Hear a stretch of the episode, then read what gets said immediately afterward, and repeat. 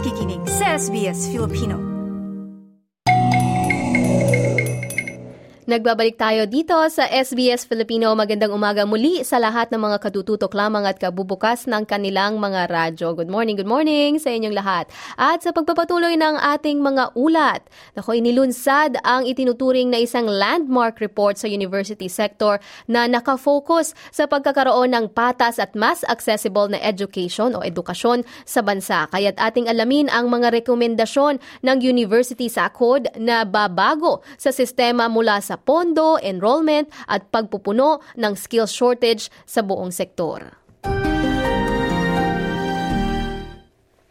Kalahati ng populasyon sa Fairfield, isang suburb sa southwestern Sydney, ay ipinanganak mula sa ibang bansa. Dito rin nagmula si Education Minister Jason Clare at Climate Change Minister Chris Bowen.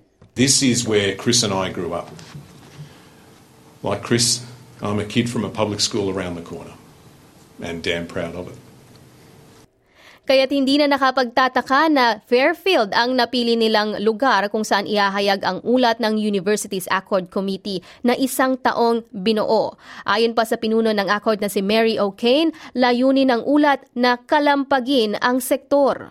It's a blueprint for giving all Australians, as the Minister said, an op- a chance to get to university or to get vocational training. And not just all Australians, but um, particularly those who are disadvantaged. It really emphasises that that's a really core aspect of the view. It's also a blueprint for showing how Australia can use the incredible brilliance and capability in the research in its research endeavours and use that to solve really big problems. Ayon naman kay Education Minister Jason Clare, nais niyang makita na mas maraming tao mula sa mga malalayong suburbs, regions at mga mabababang socio-economic backgrounds maging ang mga indigenous communities na makapasok sa mga university. And so that needs-based funding is about that as well, making sure that they've got all the support they need to succeed. And as part of that recommendation, it also includes completion bonuses for universities to encourage them to make sure that they help young people who start a degree to finish it.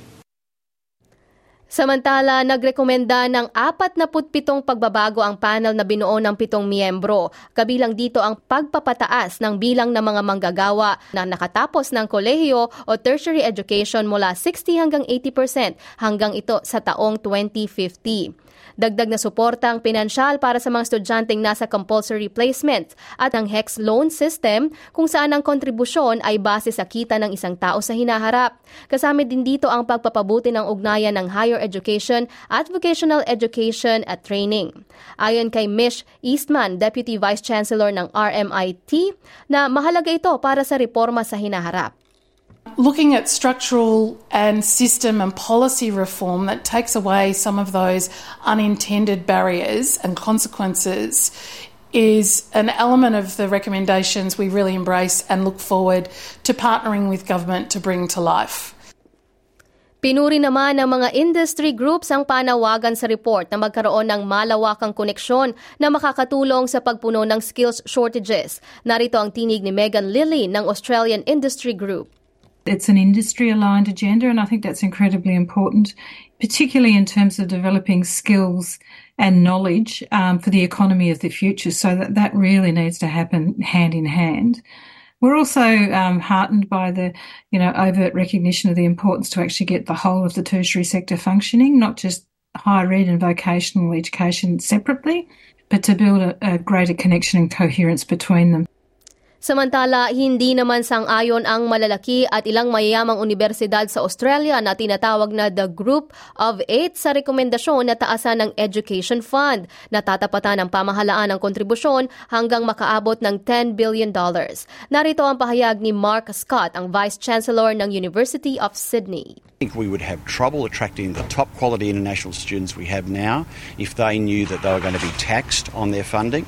I also think that philanthropists, those people who are making donations to university, would also be reluctant if they knew that their money was going to be taxed on giving it to the university of their choice.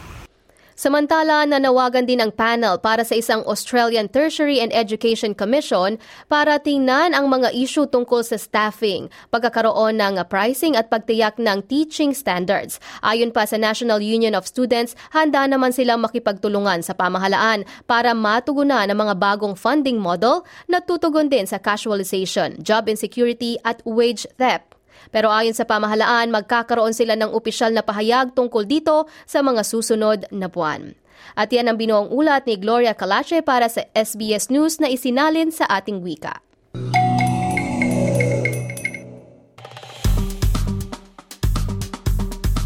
I-like, i-share, mag-comment, sundan ang SBS Filipino sa Facebook.